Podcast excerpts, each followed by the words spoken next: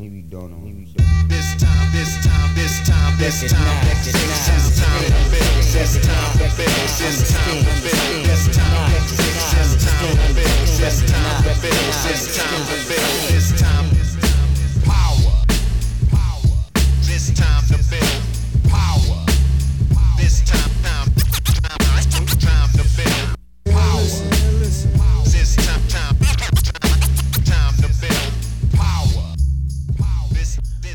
What's up, everybody? I am your host, Chris Hampton. Welcome to episode 185 of the Power Company Podcast, brought to you by PowerCompanyClimbing.com. I am at home in currently sunny, cold, kind of perfect climbing weather, Lander, Wyoming, and and I've been reflecting a lot as we enter this kind of second wave of lockdowns that are happening across the U.S. and and other places. And honestly, I'm just feeling really lucky to have a place where I can I can explore my local boulder fields. I can I can be outside bouldering a lot and and I may not have done the amount of exploration had I been traveling at my at the pace I was prior to COVID. So I'm I'm feeling really thankful for this time at home um, uh, with my wife, with my friends, uh, able to work on projects, be creative, not have the stress of travel, and and I hope that all of you are finding finding similar reasons to be thankful. Hopefully, you have reasons why staying home feels good. All right, before we get started, because today's episode is kind of a long one, though honestly, not long enough, I do want to take a second just to remind you that the Crag Kit and the Boulder Bag are out, ready for pre-orders uh, on the website powercompanyclimbing.com slash essential dash elements or you can find it right there in your show notes in your pocket supercomputer. Those will be shipping out prior to christmas. We hope that we're going to be able to get things to everyone by christmas but of course we can't make that promise with uh, potential covid delays everywhere. So check those out. I'm really excited about this product to finally have it in the world um, so excited. Check those out. All right. Today's episode was kind of a long time coming. I've been talking to today's guest for a while, and frankly, watching his climbing career um, with with great interest. Um, Eric Jerome uh, is a boulderer originally from the East Coast, now living in Salt Lake, and is one of the the best, strongest, burliest boulders uh, in the US currently. And I've really loved watching Eric grow over the years. I climbed with Eric years ago in the Southeast, and since then, he's rocketed through the grades. He's gotten stronger and stronger and stronger, positioning himself as, you know, maybe one of the the physically strongest climbers in the U.S. Um, I mean, close to the world. We talk about it a little bit near the end of this interview. Um, but Eric is also incredibly generous with his time and his knowledge and is just fucking psyched to boulder and to climb on new boulders. And he's a super, super climbing nerd. And I love that about him. Um, I've known about Eric's list making for years. He makes lists of all the best boulders, extensive lists, and outsources the ideas, and everyone gets to contribute. And you know, he tries to pare it down as objectively as possible, which frankly is impossible. Um, but he makes a strong effort to do it, and I I love it. I love seeing these lists. So we start this conversation pretty much talking about one of Eric's lists, his top 100 double digit boulders in the US, which we do have published on our website on this page's show notes. So you can link directly to that from the show notes in your pocket supercomputer. The list is always changing. Um, in fact, he just sent me a new boulder for the honorable mentions, which, by the way, if we included all the honorable mentions, all the possibles, all the slash grades, all of that. We've got a 200 boulder list. That's the kind of extreme nerdery. Is that a word that that Eric loves to to dig into? So, in this episode, we're talking about what makes a boulder a potential candidate for these lists, the best lists. We're also joined by longtime super climbing nerd and technician Max Zolotukhin. I did not know Max was going to be here for this interview, but I'm glad I put a microphone in front of his face because I knew he was going to have something to say in this, and I'm glad he did. All right, let's get into it. I definitely have friends who only want to climb five star boulders, and therefore they're just not having fun most of the time because there's not that many five star boulders. And if you lower your standard, you're going to get stronger, you're going to experience more climbing, so you're going to have a good time. Power, power. This time to build power. This time, time, time,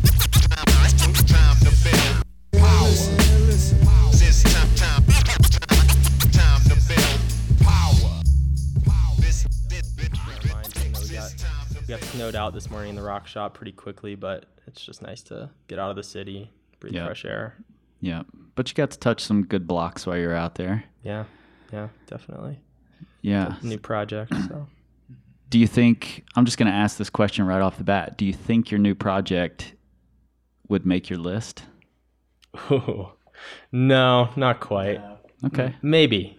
It's it's really good. It's really good in a lot of ways, but I don't think it's quite got the right elements. Editor's note. Now that he's done the project, he's changed his mind. I think a lot of us would do that. Okay. Let's talk about what those well first let's talk about what the list is. Yeah. You and I started chatting a while ago because you were on Instagram talking about what the best boulders are of certain grades and of all grades. Um, so, what are the lists in their current state? Yeah, so I've pretty much always been obsessed with list making Yeah. ever since I learned what climbing was and that there were climbs that you could categorize into lists. And uh, really, I started making the list because when I would go to fall asleep at night, I couldn't because I just had all these boulder problems fluttering around in my head, all these things I wanted to do and climb and experience, and I couldn't sleep, and it was a real problem. And I found that if I wrote these things down, then it sort of uh, compartmentalized it, and then I could get some peace of mind Yeah. but uh, pretty much whenever I have a little too much time on my hands, like when I started the official top 100 list or whatever, I had, I think it was a back injury. I don't know. I'm injured a lot, but it was some injury where I couldn't climb for a while. And that magnified my longing to experience all these great rock climbs in the world. And I really couldn't sleep for many nights. And so I, I was like, that's it. I'm writing them all down. And I wanted to engage the community and get a consensus because I wanted to be as objective as possible. And that would sort of serve as like my lifetime tick list. Like if I can do the majority of these boulders, I'll feel complete in life, you know? yeah. So started writing down top 100. I, I have two lists. I have a single digit and double digit just because it's easier to divide it up. There's so many more single digit boulders than there are double digit boulders. Yeah. And uh, it's been good. Yeah. You said you tried to come to a consensus or get a consensus. Is that even possible? It's definitely not possible. Okay. No, not at all. But you can Everybody try. seems to have their own opinions on what makes a good boulder. Yeah, there's there's a lot of bias involved in it too. You know, like I have Yep. I had people in my DMs who would only recommend like their first ascents or Yeah. You know, everyone has a climb that speaks to them on some other level, like they had a really personal experience with it or whatever. And Do you think personal experience plays into at all whether you should call it a good boulder or not? I think it plays into your subjective Right. ranking. Like if you have your own personal list, these are the best boulders I've ever done or the boulders I want to do most. Yep. then for sure. And that's what my top 100 list originally was that I made when I was like 13. It was just like cool stuff I saw on Instagram that I like knew I had to do. Yeah, totally. But when I looked back at that list, you know, six months ago or whatever, I realized that my opinions on bouldering had changed a lot after having moved across the country and been climbing internationally and experienced a lot more rock and problems. So it needed some revision. But uh, for an objective list, no, it does not. It cannot play a role. Yeah, I agree. And it kind of is frustrating when I see, like, there have been websites or guidebook authors who try to take a, a star consensus um, to to give a quality rating to a any a, a sport route or a boulder, and inevitably there are people who are just like choss wranglers or whatever, and they love climbing whatever piece of choss there is, and they had the greatest experience on it because they were alone in the woods or whatever. And to them, it's a five star boulder, Right. and in reality, it's a zero star piece of choss if you look at it more objectively. So I think those those lists that are created from consensus are oftentimes totally misleading. Yeah, they can be. I think I think that uh, when looking at a guidebook, the guidebooks that I like and respect the most are the ones that acknowledge that a one star boulder can be the most fun you'll ever have in your life. It might Yeah. be your favorite boulder of all time. Totally. But they try and keep that objective stance when giving it star rankings. Yeah. When you now that you've started putting together these lists, when you're when you're on a trip, like when you come here to the rock shop, are you only looking for what you think are four or five star boulders, or do you still climb on the one star boulders? No, my standards are pretty low for what I'll climb on. I I'm from Maryland and we just have horrible, horrible choss all over the place. I spent like so many days of my life scrubbing boulders that should never have been touched or climbed. And Mm-hmm. as a result, I'll climb anything, but I definitely enjoy the good ones more. So Yeah. I'll usually, uh, if I take a trip to a new place, I'll usually just try to do the best of every grade first. Um, or yeah, regardless of grade. If it, I'll, if there's a bunch of amazing V6s, I'll go do all those first. Yeah. So what what are the criteria? What makes a good boulder a good boulder? Like what are the objective criteria that you put forth? Yeah. So We're gonna I- we're gonna call you the expert on okay. what makes a good boulder for right now. Well, there's a number of factors, and you know, I have them written down, and my friend Max Zolotukhin here made his own blog post about this years ago, and I think we have some pretty similar criteria overall. Um, and it's important to note that um, while all these are factors in the quality, certain people weigh factors more heavily than others Mm, in sure, their sure. view. So for me, the uh, the the line is like one of the most important things. Like that is the purest way to climb it. It's not contrived. For me personally, that stands out above some of the other qualities. So a pure line that doesn't have quite as good rock, I would still prefer to a really really like really good stone with a little bit of contrivance in the problem. And when we're saying line, are we talking like a visual line, a feature, or is it more like it's only these holds and there's no way to escape or come in from another place? Yeah, I think A singular line. I think it's the latter mostly, but the aesthetics definitely come into play, and I think that there's that's kind of undeniable. While it is somewhat subjective, you can argue back and forth on which boulder is prettier. You can definitely objectively say that you know these boulders on the top 100 list are prettier than a lot of the other Sure. random boulders. Absolutely. Um, do you are you saying that you weigh the quality of the line over the rock quality? Uh, it's a balance, you know, like if it's absolute garbage rock but a super pure line, that's not necessarily better than the alternative. But for me, line is like the most important thing. Because when I put down my criteria, I kind of weighted everything equally, like Right. the like six criteria that I thought were like contributed to the quality of a boulder problem, and that's how I I like allocated those criteria to each star. Yeah. Does that make sense? Yeah, yeah, Did I do think- the same thing? So I didn't go for the star ranking and I didn't try and make it like formulaic, but if you're going for like it being as objective as possible, I agree that they should all be weighed equally. I'm just saying that like everyone's going to have their own implicit bias and things that they like more than other things. So each individual's preference will will change. But doesn't that also kind of get back to um, like how movement is subjective? like then you're weighing things subjectively over the objectivity of like we can all like look at the same boulder problem and see the same thing, right? So then why should we say, oh, the the line is, you know, I think the line is more important than the quality of the rock. Like Right. Well, that's where the subjectivity would come into play again. yeah, and it's not impacting like when I made this list, my own personal liking the line more than rock quality, for instance, that didn't come into play. Hmm. That's just like if I were to make my own personal list and I were to rank them, it would be shown there more more evidently. So the objective version weighs it equally, Yeah, I think you'd have to. But we all tend toward the subjective Yeah, for sure. unless And- and, unless like, we try really really hard not to. it should be clear that like there's no there's no way that you can actually make an objective list like this. Right. It's just like my best shot at it. Sure. Anything, Max?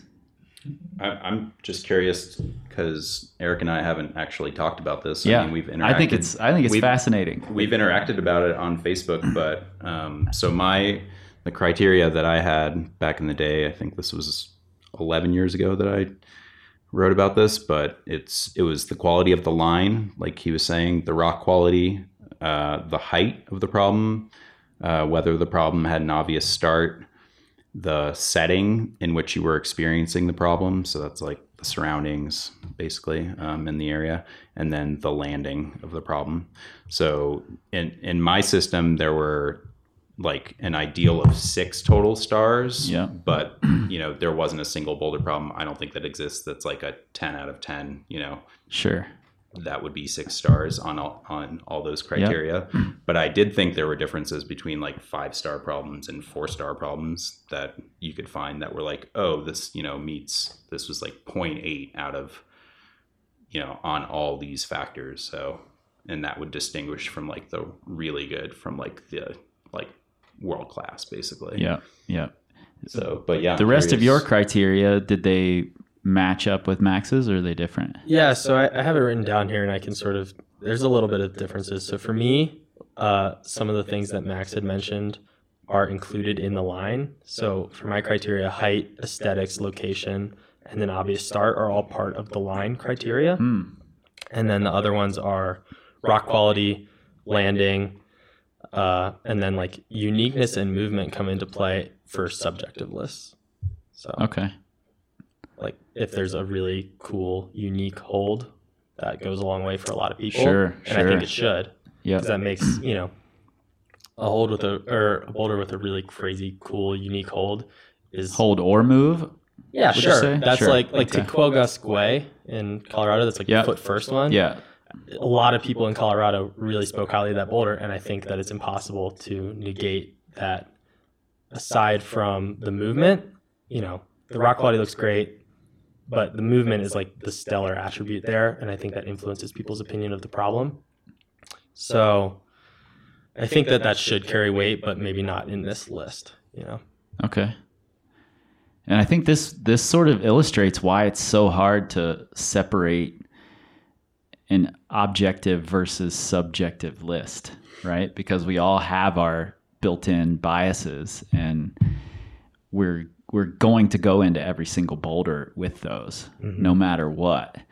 So it's really tough to break it down into a totally formulaic system. And that's what you were trying to do, right, Max? Mm-hmm. Make it super formulaic. I, I just thought my criteria were like we can all look at the same thing and be like okay we're experiencing this in the same way because our senses are you know like we're all seeing the same line. When we're mm-hmm. climbing we might be experiencing it differently because you know we you and i might not like the same type of movement. So you know something that you really like i might not like at all and vice versa. Whereas when we're seeing the same thing like we're objectively experiencing it in the same way. Mm-hmm. So Yeah. that that's what I was going for. Um, but like I could see subjectivity being used as like a tiebreaker. right? Definitely. I think. Yeah, But- and to your point, like if you're comparing the movement of a boulder between two different sized people, you know, someone really short might have Right. to grab a heinously sharp crimp that the other person doesn't have to. So therefore, that would change things. But I agree that what you can see is the best indicator of objective quality. So why on both of your lists there are things like height. Why is that more objectively better to have a specific height, whatever it is? And do you both agree on the height? Hmm. That's a good question because it is subjective in nature. Some people love low balls, some people love high balls. I myself tend towards trend towards high balls, and I think that's reflected in my list a little bit. What do you I think is the to. ideal height of a boulder? I would say like for me, 18 feet is like perfect. Like you don't have to fear for your life up there. If you fall, you'll be fine, but it's still a lot of space to climb and uh, you know, you got to keep your wits about you. I mean, I think when you come up to a problem objectively, right, and you're like, this problem is either 12 feet tall or it's 24 feet tall, and all, all else things being equal, like the 24 foot tall problem is much more impressive, right? Whether like experiencing it, yeah, there's like a bunch of subjective things, like you need way more pads to climb on. uh, like a super tall problem and you need a bunch of spotters like that's not ideal but you know when you see when i i always used to try to envision like oh what's like my ideal boulder problem like what does it look like well it's probably like 60 to 45 degrees overhanging like 25 feet tall maybe the like the landing goes up with it or something so it's not hmm. super dangerous but it mm-hmm. still has it's still super proud and then it's just like a singular line of holds right with like bullet rock so that's kind of like what i based all right. of that off of with like an obvious start hold Yeah. Speed of life. Speed of light. That pretty- was- it's that was pretty actually- close. I think that was the boulder that kind of inspired me to mm. to come up with this list because Yeah. that was when my first time walking into Farley and you like it's like such a forest amazing. and then you like walk around the corner and you're like what the fuck is that like Yeah. does that actually exist in real life and That problem's stunning, yeah.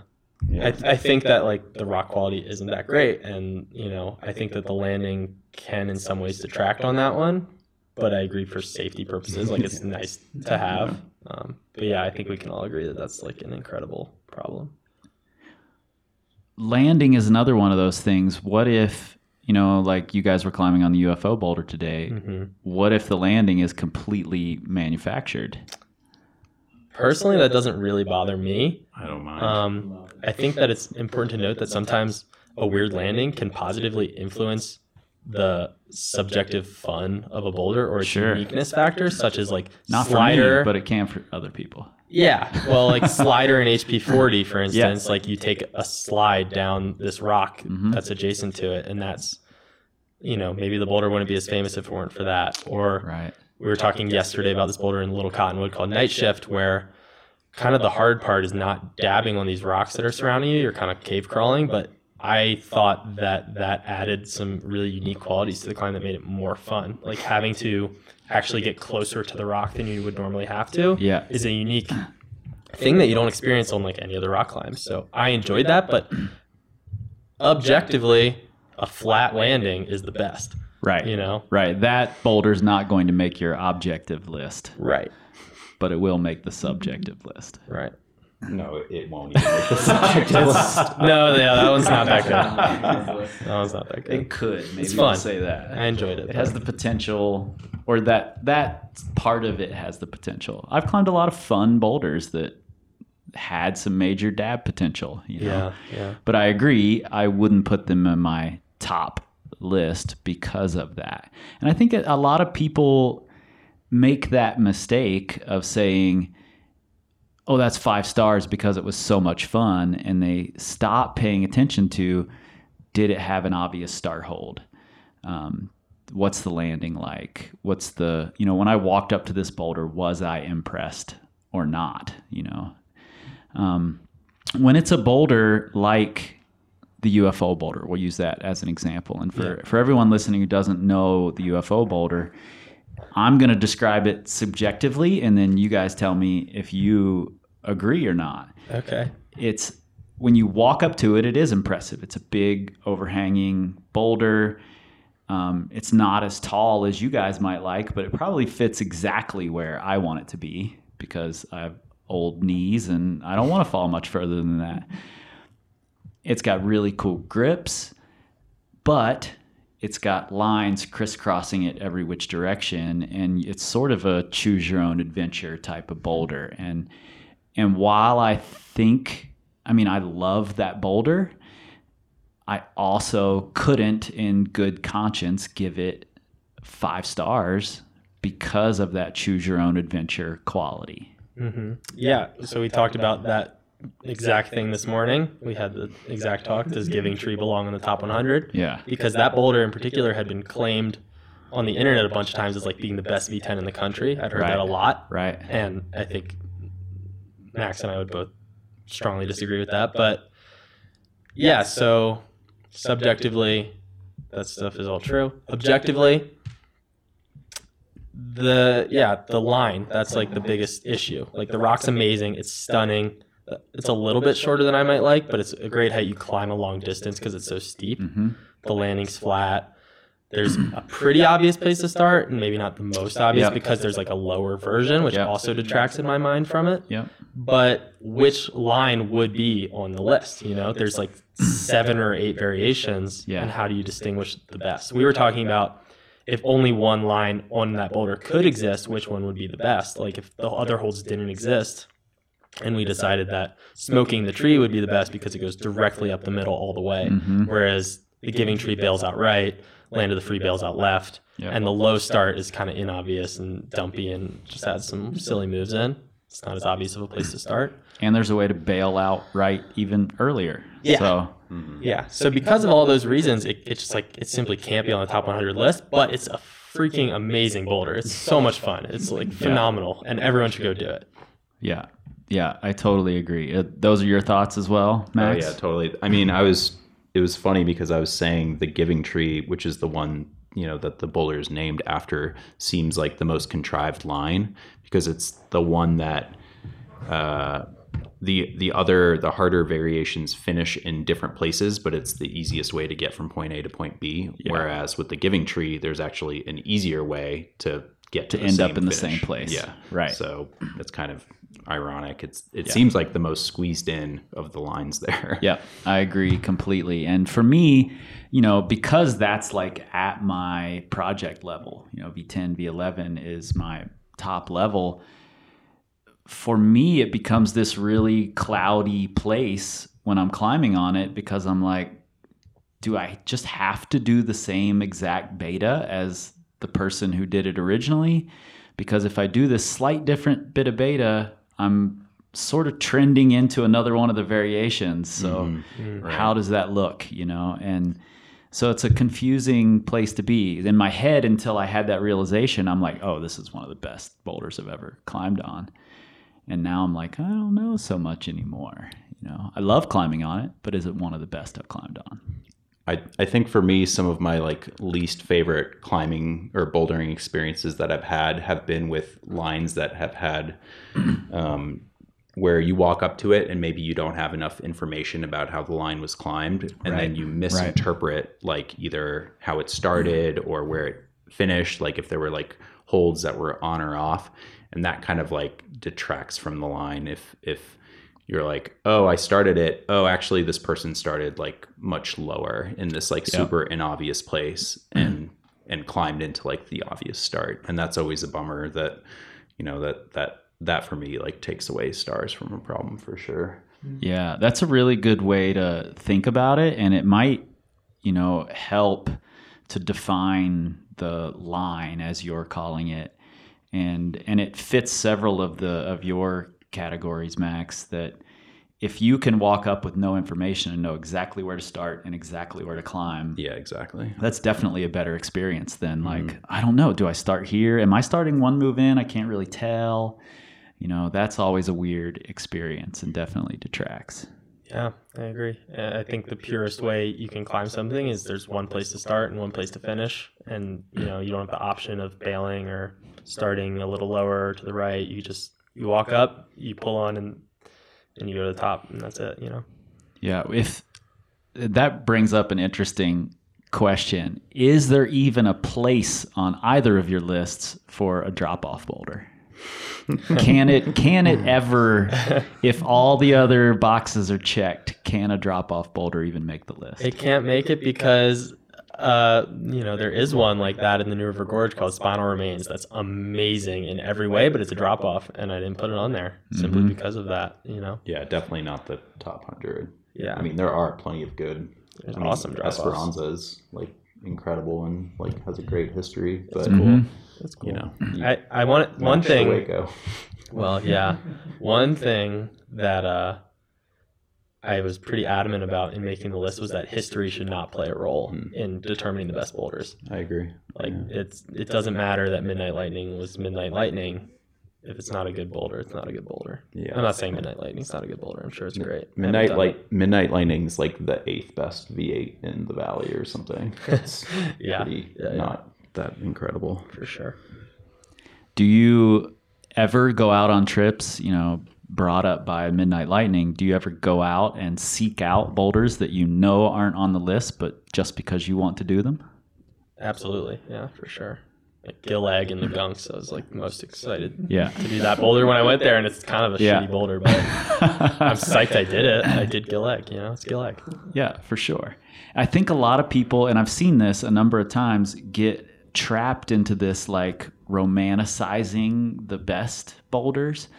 And I, you know, while I love this kind of a list, I do think there's some danger in these lists for some people who are like, I only want to climb the best things. You know, I have to be really inspired to go out and climb something. And I think that that makes it a harder for them to keep progressing.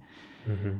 I think it's tough to have a larger perspective if you only limit yourself to what you've heard is the best. So, do you feel like there's a danger in it? Yeah, sure. I mean, I definitely have friends uh, who only want to climb five star boulders, and therefore they're just not having fun most of the time. Yeah. There's not that many five star boulders. Yeah. And if you lower your standards, I think this goes. This is true all around. If you have low standards for boulders, you're gonna have a good time.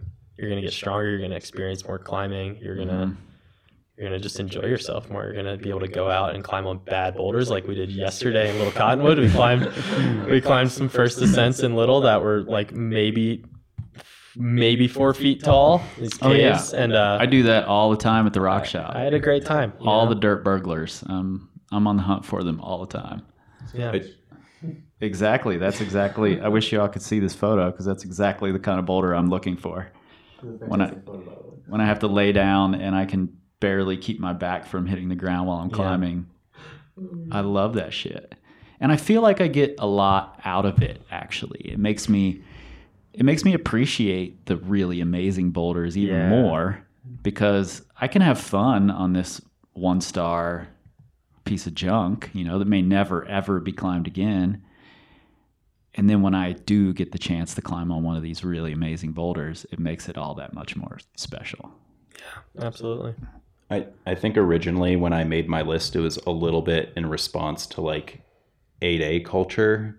And part of it was trying to shift the focus away. And like, like I certainly climb on plenty of boulders that are not that great, like all the time. And mm-hmm. I enjoy movement and like solving problems more than anything. Yep. But the, the part of it that I wanted to like shift focus towards is like quality mm-hmm. and not towards difficulty. Cause I was, like back in the day i would just get frustrated seeing people like climb soft problems and like like feeling like they had accomplished a lot. I mean that sounds kind of shitty but like more like i i wish that they had focused on like climbing the best problems in an area rather than because i would see people like come to an area that i would climb at and like seek out the problems that they knew were easy for the grade Right. right Sure. and And I do that as well. Like if I'm trying to break into a new grade, I'm certainly going to seek out the easy ones, you know?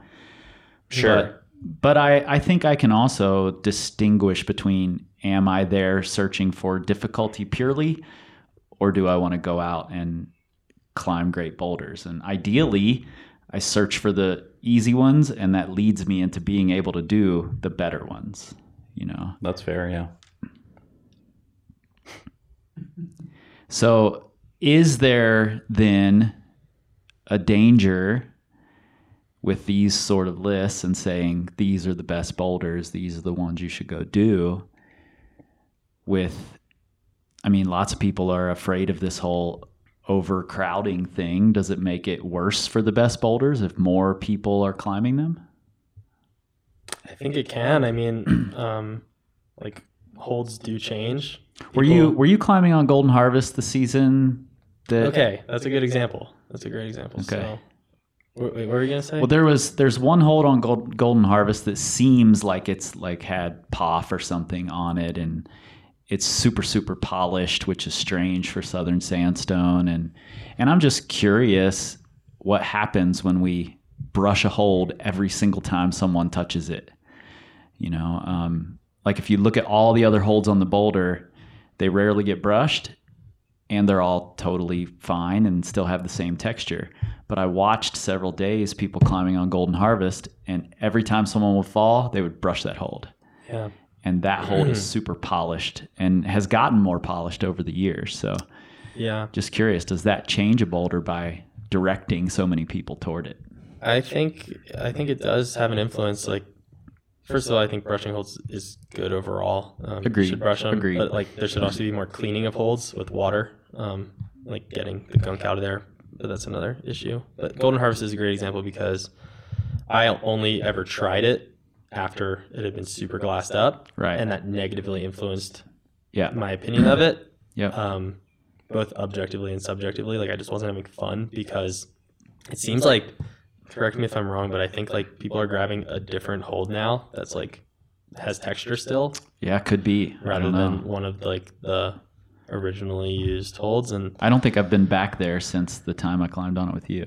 oh yeah, so um, you know that boulder's famous because it has like 26 and a half stars in the guidebook, which everybody just sort of takes that and is like, yeah, it must be the best boulder ever. It's Golden Harvest, but it's really it's not that amazing, you know. Like the worst part about that boulder for me is you walk up and you have no idea where to Where to start. start. It. Like Yep. even looking at the guidebook and like having people tell me, like I still don't really know where to start it. right. I think the problem to the left, Golden Showers, the V5 is really great, hmm but yeah, I think um, you know you can't really avoid people going and climbing and you know holds will change texture will change we can all just like do our best to spread good uh climbing ethics and understand the principles of cleaning holds and everything but i'm not gonna like discourage people from going to do a good boulder because of a fear of that you know Yeah. Well, now that we've completely disparaged Midnight Lightning and Golden Harvest, what other boulders were heavily suggested that you think definitely do not make the list? Oh man, it's it. There were a bunch. It's it's hard to remember because it was uh, it was a while ago now, and I haven't thought about this for a long time now. But big controversial ones are like roses and blue jays and wet dream for the same reason, and it's because you know they're incredible. They're amazing. They're some of the best problems in the country.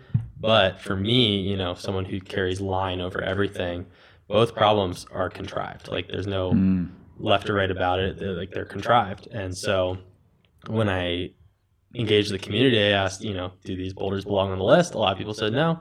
A lot of people said yeah, yes. It was pretty split. And uh, in the end, I, I did keep them on the list because they're they are amazing. They're so good in all the other factors. Like the rock is so good. right. It's so pretty. They're so proud that they deserve to make it, but super contrived.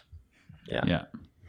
You were you were iffing back and Oh, forth. I mean, I just, I think, yeah, those two in particular, the Shield and Wet Dream, are like, I always thought of them as like, on all the other factors, they were so far ahead of most of the other problems that were on my list that the fact that they were contrived, um, what like super like the their quality superseded the fact that they were contrived and they were still like there wasn't anything that was still like pushing past them but this Yeah. was like a few years ago so there might be things now Yeah. that are new that have superseded that but I agree, and it's like the argument. You know, people were ma- were arguing that like it doesn't matter, it doesn't affect it that you can go right on Wet Dream or that you can go into something from nothing on Roses and Blue Jays. But my argument is that if Wet Dream right, if the holds weren't there, and if Nocturnal Emissions holds weren't there, well, I, I personally think Nocturnal Emissions like looks like a more obvious place to start. There's like this big shield feature, but that's besides the point. If there was just one place to start and go up, you can't really argue that it wouldn't be better for it. Sure. I'm, curious did you have uh, through all of your research, did you have like one problem that came out that you were like, this seems like all the factors point towards this being? And and we're, I'm going to limit this to the Like U.S. the best problem? yeah, just in the U.S. because that's Okay. like mostly where our opinions are coming from. Yeah, yeah. I also have a world's list in the in the making. it's really daunting and scary to work on that. Yeah. Um, We just but- need you to get injured again so you can work on the list. Yeah, yeah. They're, they're and they're always in progress too. I should note like this top 100 list is constantly changing. Sure. Like, I haven't been to a lot of these problems, so Yeah. when I see a problem, it might go up or down on the list in my mind, and uh, that's why I asked the opinion of so many people. Like I reached out to Daniel and Paul and Jimmy, like all the pro climbers. I had all Yeah. these hundreds of pro climbers hitting me up in my DMs, telling me what they think is the best boulder, and it's good because they've climbed the most things. Like they have Yeah. the best idea. And then I would also hit up people who were regionally like experts. You know, the like I know nothing about. I, I shouldn't say that, and kind of know a lot about it, but um, I've never been to North Carolina to climb, but you know, I hit up all the people who have developed the climbing in North Carolina and asked for their opinions and got tried to get a good grasp of quality across the country, and uh, and I worked with Brian Nugent really closely on the list. He's Mhm.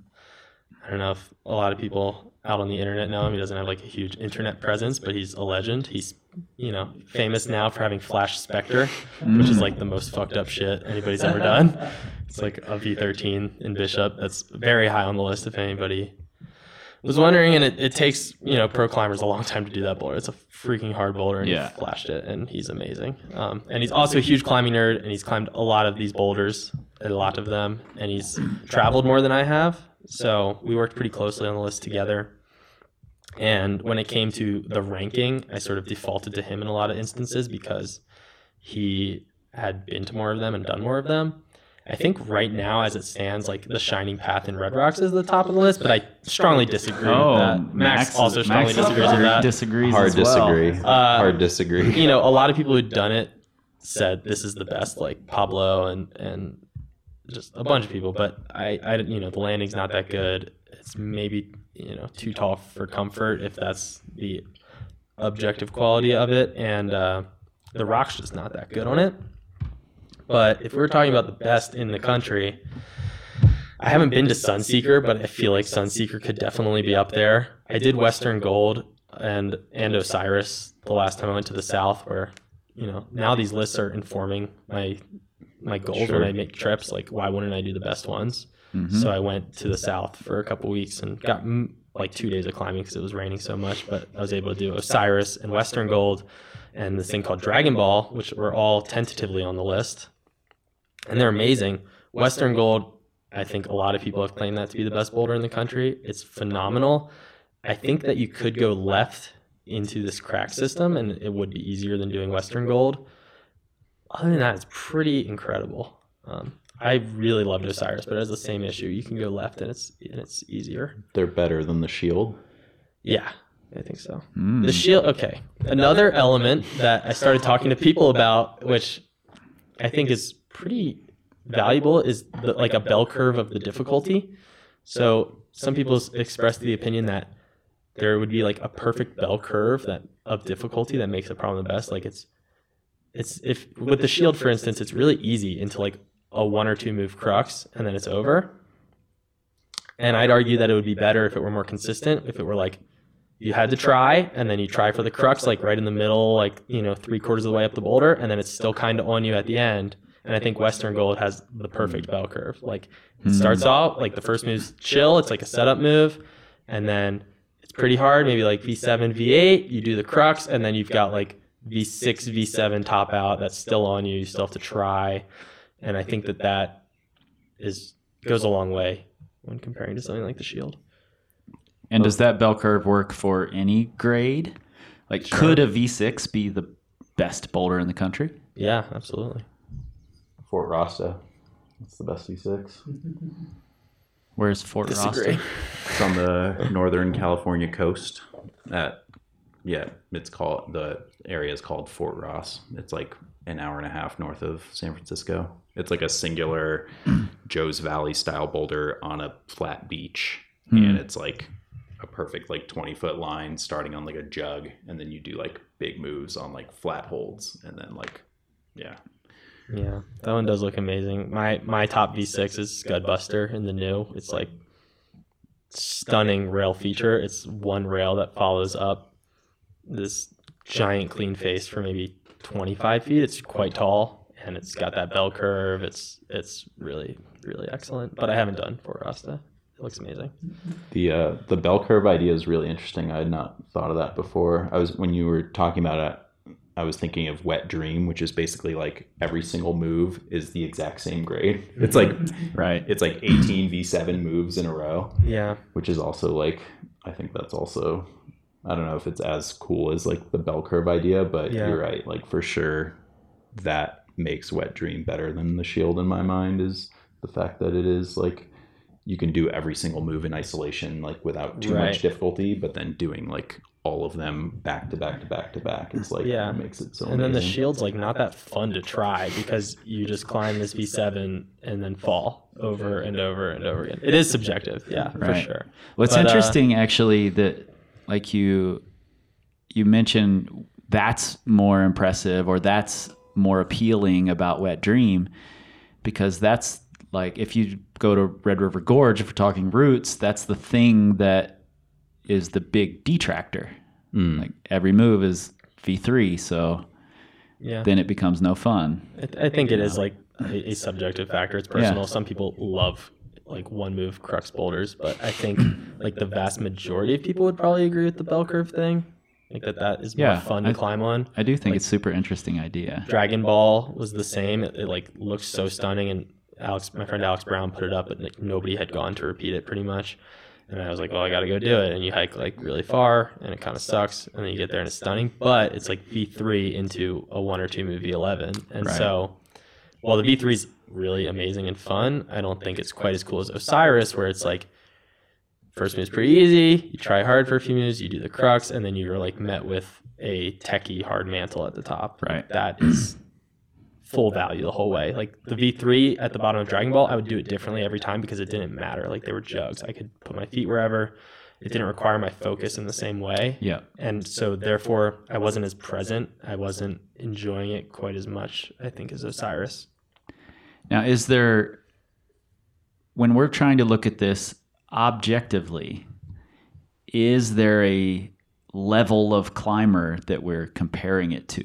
Like, for instance, Wet Dream being V7 moves over and over, Jimmy's not going to be challenged by V7 moves over and over. Daniel's not going to be that challenged by V7 moves over and over. I'm going to be extremely challenged by V7 moves over and over. So, are we considering like one grade above, two grades above? What's the what's the category we're looking at there? I I think part of the problem with the whole top hundred list is I, I don't know when I was putting it together um, a while ago I was noticing that it leaned heavily towards the more difficult problems like the double digit problems. And I think that's largely a byproduct of the fact that some of the criteria that being like the line and the height like those things when you have a problem like speed of life that's literally like you know a full pad edge and then five there's like no holds for five feet. And then you have like another full pad edge and then that to the top.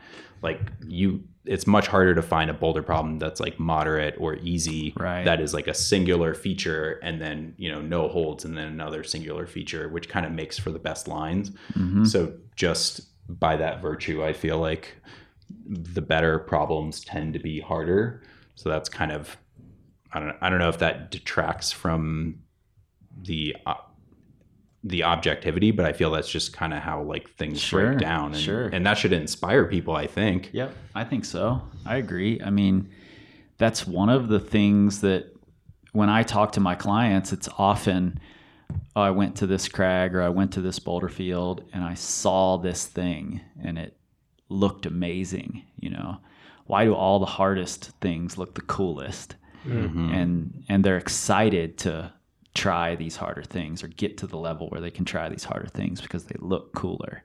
and I think that it's almost a you know this linear scale where it's like V5 looks cooler than V2 and V8 looks cooler than V5 and V12 looks cooler than V8, you know. Hmm. Not, you know, not every boulder, Yeah. but but the best ones do, I think, a lot of the Sure, times. sure. Yeah, I think generally speaking, I'd agree with you. We also haven't really talked about top outs and you just talked about a, a technical mantle. And you know having been a southern climber for a lot of my life there are some top outs on some really great boulders that end up for even the best climbers just becoming these beached whale moments. Does that detract? Uh, not in an objective sense. okay Subje- There were- subjectively, I will say that I love juggy top outs and hate beach whale top outs. Subjectively, I disagree. I love mantles. Now there was, I don't know. I'm sure. I don't know if Eric, if you're old enough or had you know was paying enough attention at this point. Uh, Max, you might remember uh, quite a while ago on Jamie Emerson's B3 bouldering blog. I think it was on there. There was a conversation about using your knees on a top out does not count. Just doesn't it it's not a thing. You you can't count a boulder if you touched your knee to the top out.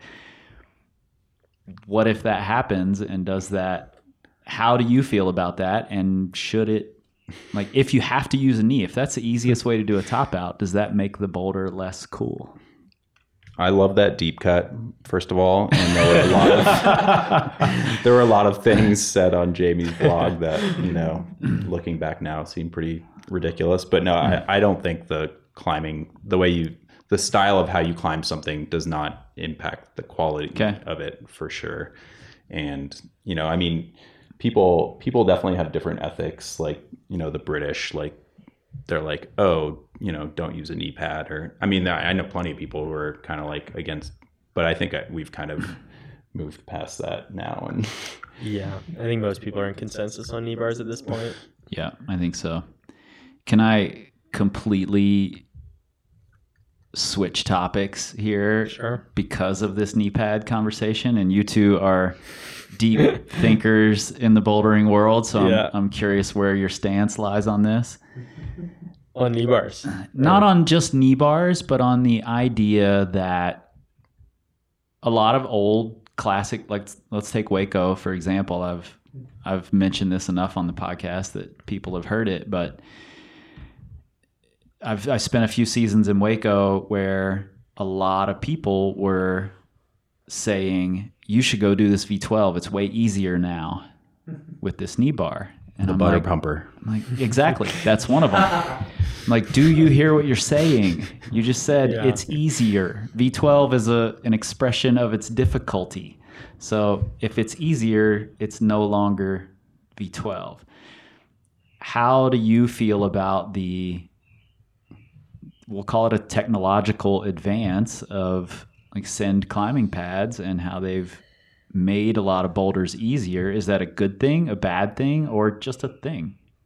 So I think it's good for the future of the sport. Like by any means necessary is kind of how I would approach it. Um, and if the boulder's easier, it's easier. Like the Yeah. easiest grade is the grade that it is, I think. And it can get a little cloudy. Like if someone who's taller than literally Right. everyone else Sure. can reach past it, then does it change the grade for everyone else? But I think in large, a knee bar that downgrades the boulder should downgrade it. And then if you want, you know, to personally challenge yourself to do, you know, the butter pump without the knee bar and make it feel like V12, that's on you, but you can't take 12 points for it.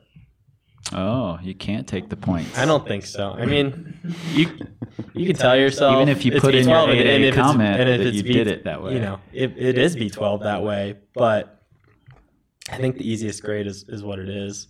And I, I've opted to not use knee bars plenty of times because I, I don't, I've gotten more into them over time. But like, there's a boulder in Little that like got kind of controversial called Spinal Twist, where I, I got hated on a bit and was like kind of trolled for uh, Eric, Eric insisted on climbing his V his first V13 the hard way Yeah. without without the knee bar that everyone uses now that wasn't originally used. Yeah, so it's, it's just like Chris Sharma boulder and Little Cottonwood. It's kind of cool, but uh, you know this. So did you take the grade? Uh, so people take V13 with or without the knee bar. Okay. Um, Yeah. I think that Trying to set the record straight uh, here. I think you know I, I didn't really try it with the knee bar. I think it's probably harder without it because like the first move without the knee bar is like a single move. I'd call it like single move V11 maybe, and it took me like a whole session to do that move.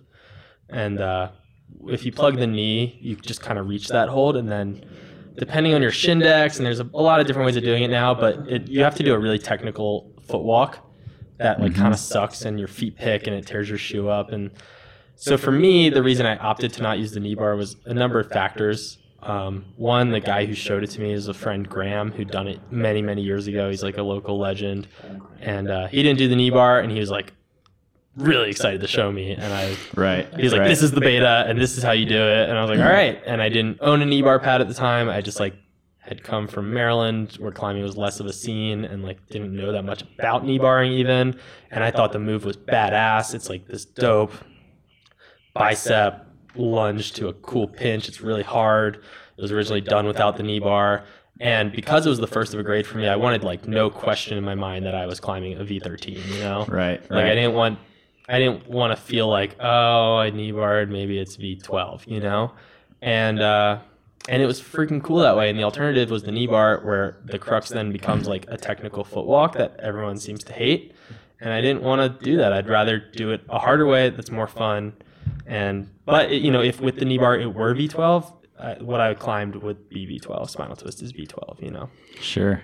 I'm, I'm going to go on record and say that knee bars are the future. And I think more people will be using more and more knee bars. I like the older I'm in my mid 30s now, and I feel like 10 years ago, I like would knee bar like, I don't know, once every two or three months or something. And I Right. feel like now I wear at least one knee pad on like over 50% of like Right. what I'm climbing on. And it just like feels like the way my body moves now is really natural to seek that kind of tension and just take weight off. I don't know. I my local project that I have in Salt Lake, I wear three knee pads on. So Can we just explain how that works for a second? uh, two of the knee pads are sta- stacked on top of one another to create like a, An extra little bit of depth. a- another quarter inch of Add to your. Shindex. Yeah. Yeah, I'm not quite there yet. I, I, I acknowledge that I acknowledge that knee barring is the future, and I'm trying to get better at it because it is a skill. And I realized that part of the reason I didn't like it before was because I was bad at it. I'd really enjoy the knee bars that were just like you didn't even have to think about it. It's like your whole yeah. knee fits in there. But there's a lot of boards with really techie, hard knee bars, and it is a skill. And I think that's a really fun element of climbing is like finding these new little technical challenges. So I'm trying to challenge myself to get better at it, but I definitely don't jump at the opportunity. I rarely use my knee pad as it is. Yeah, knee knee pads kind of knee pads and like the new knee bar um, ideas sort of fucked me up because I used to. I took the approach of I'm always just taking guidebook grades no matter what they are because it's such a cloudy, weird thing to navigate. but then, like my second season in Hueco, I climbed several boulders that I was like, I can't even feel good about taking these guidebook grades mm-hmm. because they're so different with the knee bar versus how Fred did it originally Right. or whatever. Mm-hmm. You know, so I that's think it's not- a tricky thing. That's not your fault. That's Fred's fault. Fred, you should have been thinking forward. Do so knee bars f- uh, for some people take away from the quality of a boulder. You two don't see it that way. No, I don't think you can. Uh, again, like that's subjective. Like Yeah. Griffin is like the best boulder in the world. Doesn't use knee bars. He refuses to, even if it makes the problem much much harder. Like, for instance, he repeated Creature of the Black Lagoon, which is a V16 in Rocky Mountain National Park, without any knee bars. Whereas Daniel and Jimmy and all these other ascensionists put in a knee bar, rested for a really long time, like kept going, put in another knee bar, and uh, yeah, it doesn't it doesn't change the quality. It also doesn't change the grade. Like even though maybe Griff's way of doing it is like V17, then it's you know it's still V16 though. Yeah. But I think it is important to acknowledge the style with which someone climbs something. If they choose not to use the knee bar, I think it's valid for you to be like, yeah, they didn't use the knee bar. I was fucked up. I, Sorry. Uh, I don't know if this is totally off topic, but something maybe we've talked about before. But do you feel like people, climbers, uh, have different styles like they used to? I feel like when I started climbing, there different like pro level climbers Sure. or elite climbers had very distinct climbing styles. Yep. And I feel like I don't notice that so much anymore. I feel like everyone's kind of maybe because gyms have Becoming advanced. homogenous. Yeah. Um, but when when we were growing up, like there were people that I looked up to. Um, Wills Young, I remember like really looking up to because he was like so light This on his really feet. flowy style. yeah, exactly. Or Ty- climbing with Ty Landman, like back in the mid two thousands, like was also like super unique. With just like everything was wide, like everything was like jumping and just Right. like. But I feel like now when I watch elite climbers, everyone kind of climbs the same, and maybe that's climbing gyms. I don't know if that's like Hmm. off topic, but that's something That's I a good question. I hadn't really thought about it, but the first thing that comes to mind is that now I think as climbing's advanced, people are seeing that the way forward is to be well rounded. Yeah. And so, you They've know, filled in the gaps Yeah, the there's a movement. huge emphasis on acknowledging your weaknesses and working on them. Whereas in the past, it was like if you could get by climbing V10, you were a pro climber, and Obe Carrion could jump between all the holds and scream and get by, and that was good enough. But now it's not really good enough. You gotta be, you gotta be fucking good. And so we're all working on our weaknesses and trying to be as well rounded as possible. And I think that can account for that in large part. Yeah, I, I I bet that's that's where my mind went as well. Is that people are spending a lot of time really filling in the gaps, and we get to see all the other styles so much more readily. And after we were able to see it all, people started mimicking those things, you know, and realizing, oh, I could get better if I were able to do that, and if I were able to do this. And I remember an article um, years ago about uh, Joe, Dave, and Luke. And in the article, they talked about when we're in the gym, we'll do a boulder the way we would do it, but then we'll also do it the way Chris would do it, or the way Francois would do it, or you know, Totally. and they would try to imitate these styles. And I think that's just evolved into having a more complete movement package. And maybe we're maybe we're approaching like people having the complete movement package. I don't have a clue what that might look like or who it might be. Mm-hmm. Adam Ondra. Adam, yeah, yeah, Yeah. yeah, good point. And you know, so maybe we're hitting that like zenith of of movement, or maybe there's something new waiting in the wings that we haven't seen yet at all. Yeah, yeah. I, I think we're approaching it. I'd say, sure. it's kind of it's kind of cool. It's also kind of I don't know. I personally like seeing the variation in styles between climbers. Like that was really cool to me. I do too. But, yeah, uh, I you know a lot of the climbers that stand out to me are like Fred has an obvious style that he climbs in. You know, I remember watching Ron Kauk climb the first times I saw him climb and thinking that he was super unique. You know, so that stands out. And I hadn't really thought of it until you just brought it up. That Yeah. it's sort of homogenized. I, I think it. You know, there are still styles though for sure. Like Sure. I love thuggy compression boulders on big holes, and Max is mm-hmm. like a tech technical expert. And when we've been climbing on the, the Woody together recently, it's like pretty clear that we favor different types of moves and styles, Yeah. and we approach the same move differently. And that's the same with everyone else I've been sessioning with on the Woody lately. Like we all approach the problems differently, and the problems we set reflect our styles. I, I think what you said about like emphasizing strengths is totally right because that's like exactly what people used to do is like they would figure out what they were good at and then they would just like push that push Seek that push that, that right, and like try to excel at that one style and now especially like the elite climbers like if you're trying to climb in competitions like that's no longer an option right Right, because you right. have to do mm-hmm. like every single type of boulder like as you get on the wall and it kind of like eliminates that part of like oh when i started climbing like i was really good at crimping but now i have to you know paddle dyno so Yep.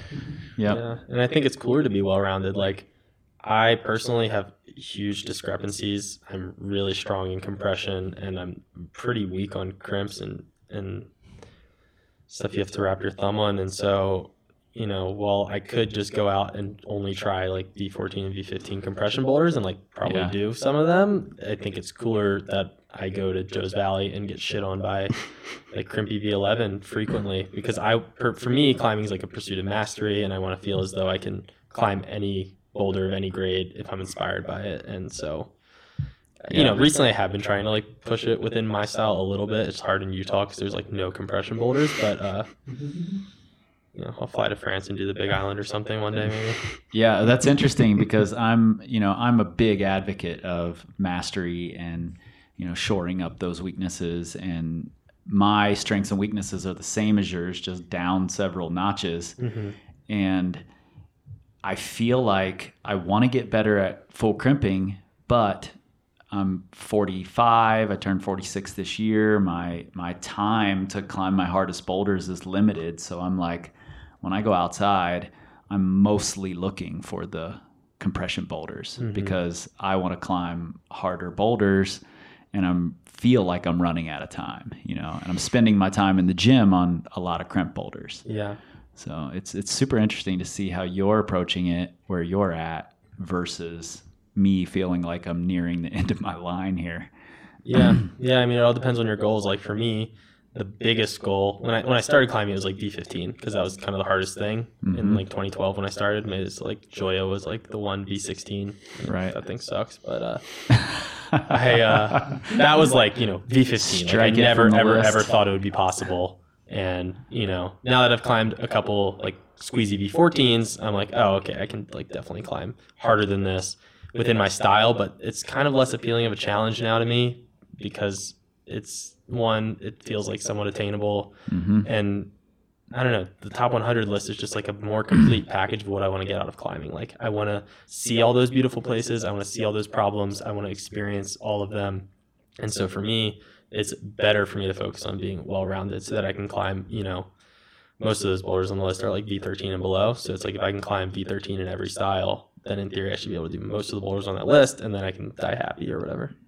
Yep, totally. You're you're putting a lot of your life's happiness on these boulders. Yeah, no. I like the it's- commitment. It's kind of fucked up. I don't really like anything other than rock climbing. I'm all in. So, uh, one more question while I've got you both here, since you're both super climbing nerds and think a lot about this stuff.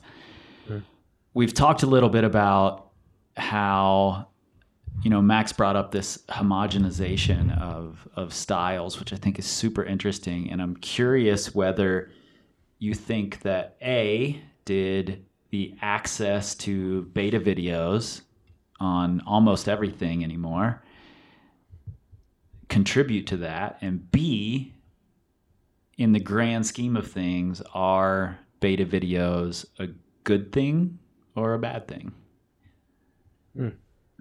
Okay. Uh, well, I think beta videos are a good thing because it's just going to push everyone up. You know, if you have to spend two less sessions on a boulder to figure it out, then you can climb harder.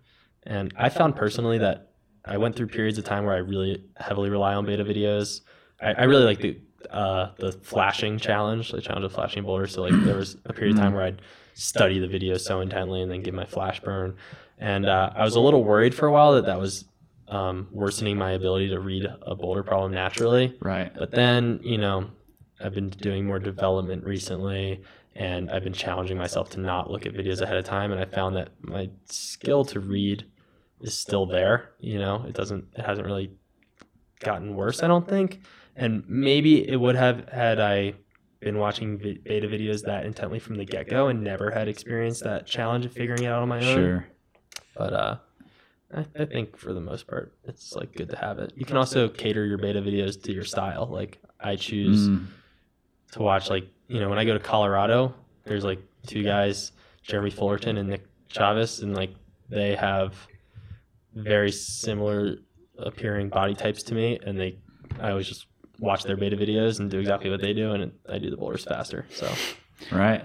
Um, personally, I think it can be limiting, at least for like what I feel like I excel at is being able to read the boulders and like find the beta better than most people because I've route set for a really long time and like that's what I did in my job every day was like try to figure out the easiest way to do something.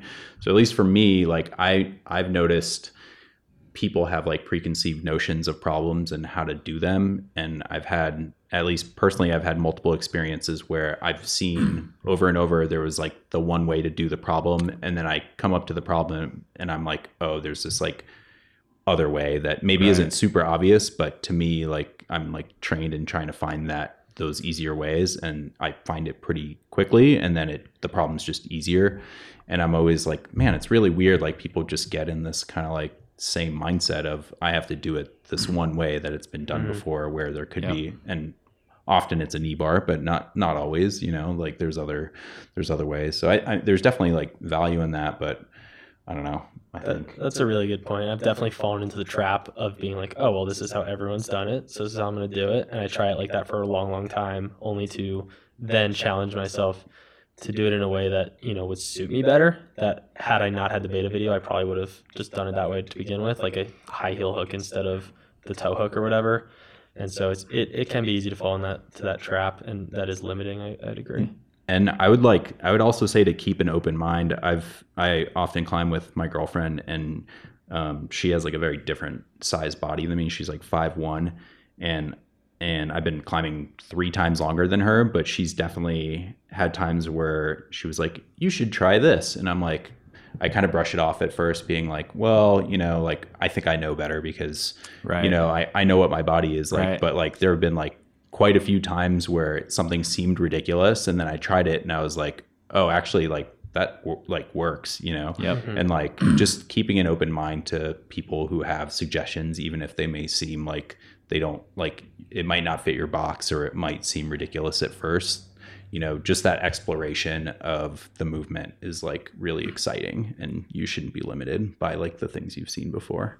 Yep, absolutely. And you know, one of my favorite things to do, um, my wife projects around like the V6 level, and and those are the things that I'm really comfortable on. So while I'm spending time near her project, I'll come up with other beta or creative solutions, and I I challenge myself to find out how many different solutions I can come up with to this boulder, you know. Mm-hmm. And just recently I've realized, shit, if I apply that same same mindset to harder boulders, all of a sudden it opens up these options I hadn't thought about because I'm mm-hmm. like, I want to do this V11, so I'm going to watch these videos and this is how you do it. And if I stop thinking out of the box, I'm just limiting myself. So I, I think you're both right. I think it, you know, they're a super positive thing and they can be a, a super negative thing as well. Hmm. And and maybe they are a contributor to this homogenous style that we're seeing because so many people just look at the videos and say, here's how I'm going to do it. And everybody's wildly strong these days. So Yeah. Right. they can just do the beta, you know. They don't have to find a way to fit it. Yeah. Well, they're gonna get old one day. They'll see. They are. It's that's factual. yeah. I can I can attest to that. so before before we wrap this up, because I've got you here, Max, can we talk about the formula? Oh.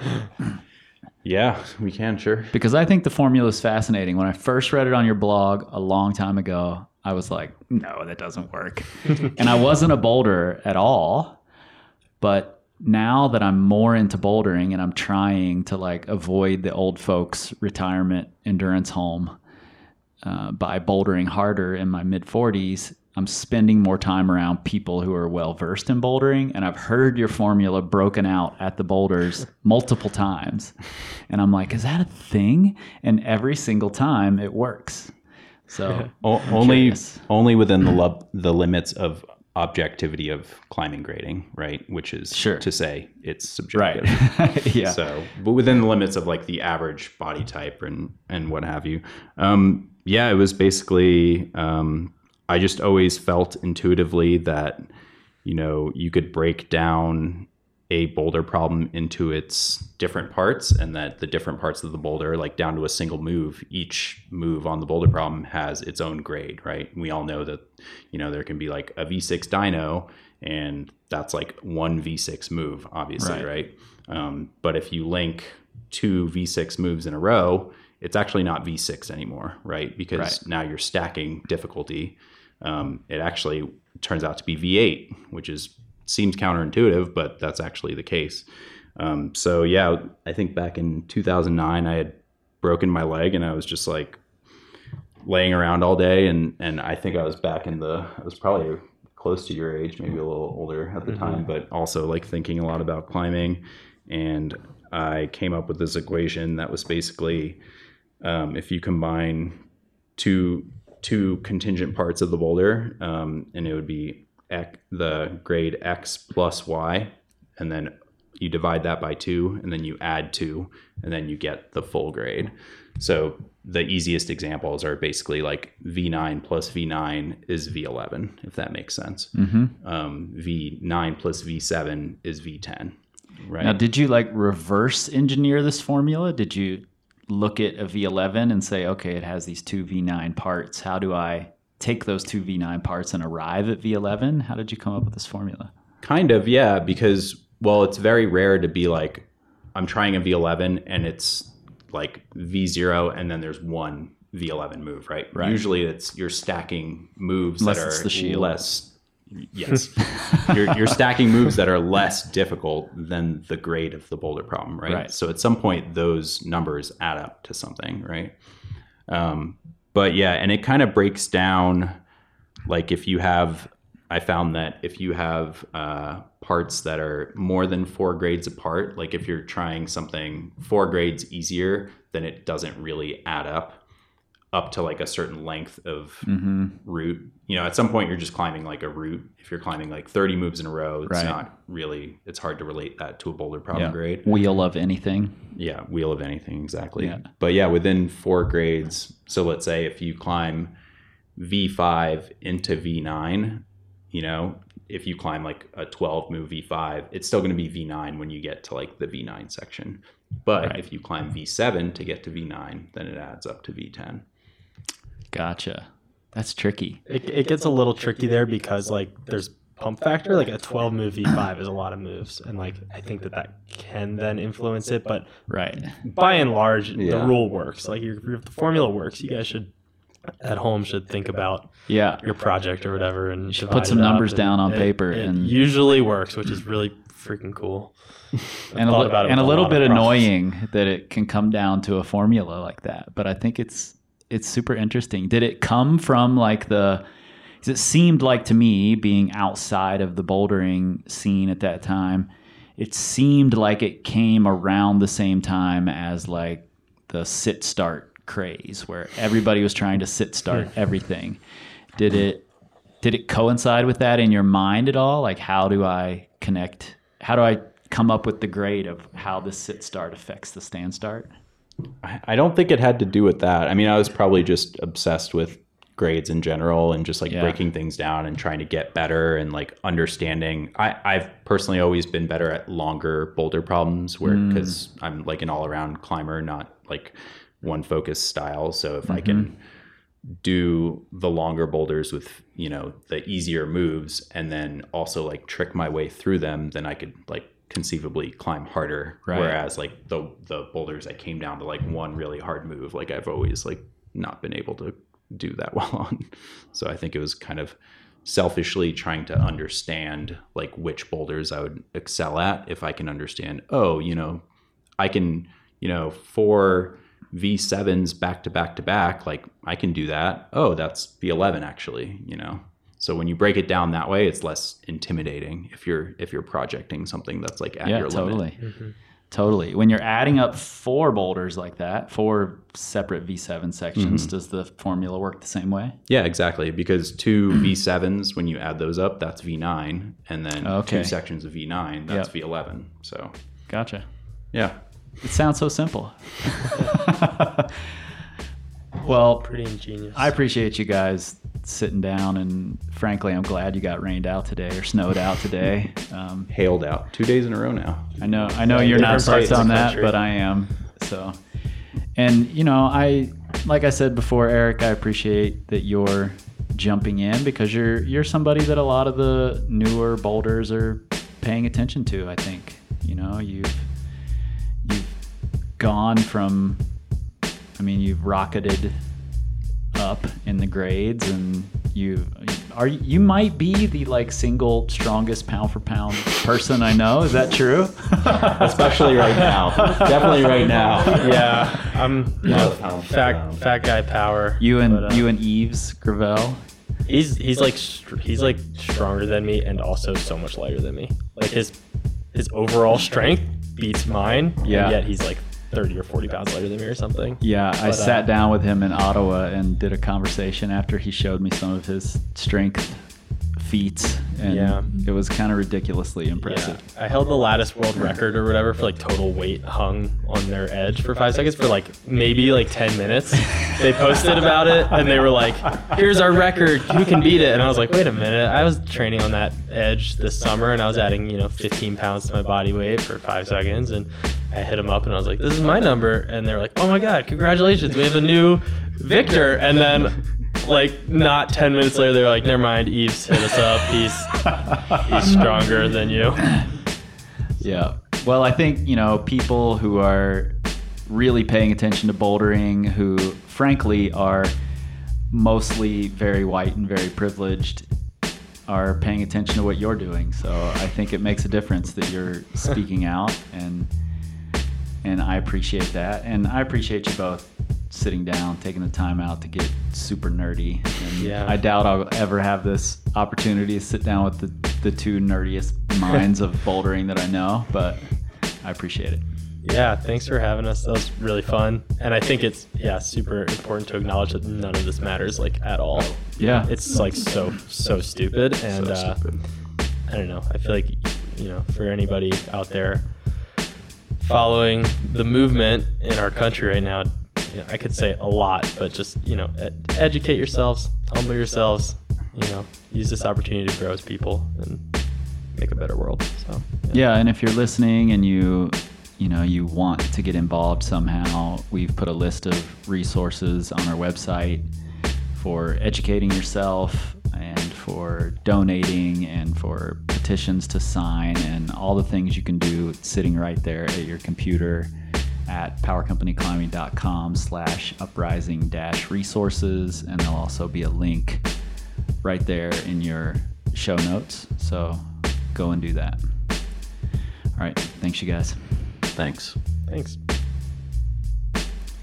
just for a little bit of context uh, concerning those last comments, I sat down with Max and Eric shortly after George Floyd was murdered, and um, we were in the midst of the the beginnings of this uprising and the protests. And Eric was was a loud voice in the Salt Lake climbing community, and and I appreciate that he jumped in the way that he did, and you know was taking fire from a lot of the you know the the white super privileged climbers out there who just don't get it who who haven't taken the time frankly to examine their own privileges. And Eric has and has his priorities in order. And I I appreciate the fact that he was and still is speaking out um, for for what's right.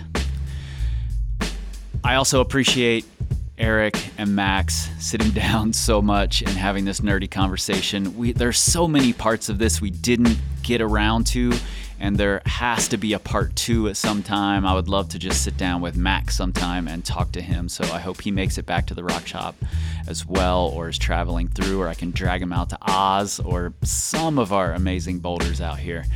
Um, or I'll travel down to Salt Lake when it's safe to do so, and I'll talk to these guys again. You should go check out Eric's top 100 list. It's the top 100 double digit boulders in the US. Um, like I said, it's constantly being changed, rearranged.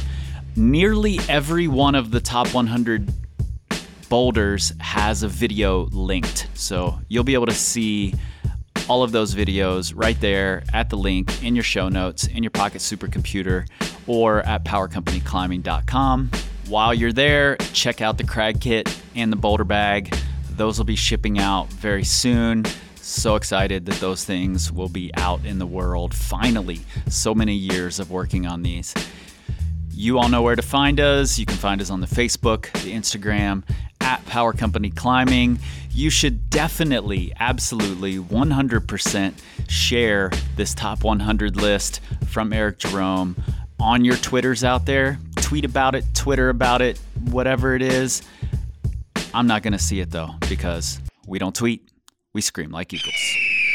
This time, this time, this time, this time, this time, time, this time, this time, this time, this time, this time, this time, this time, this time, this time,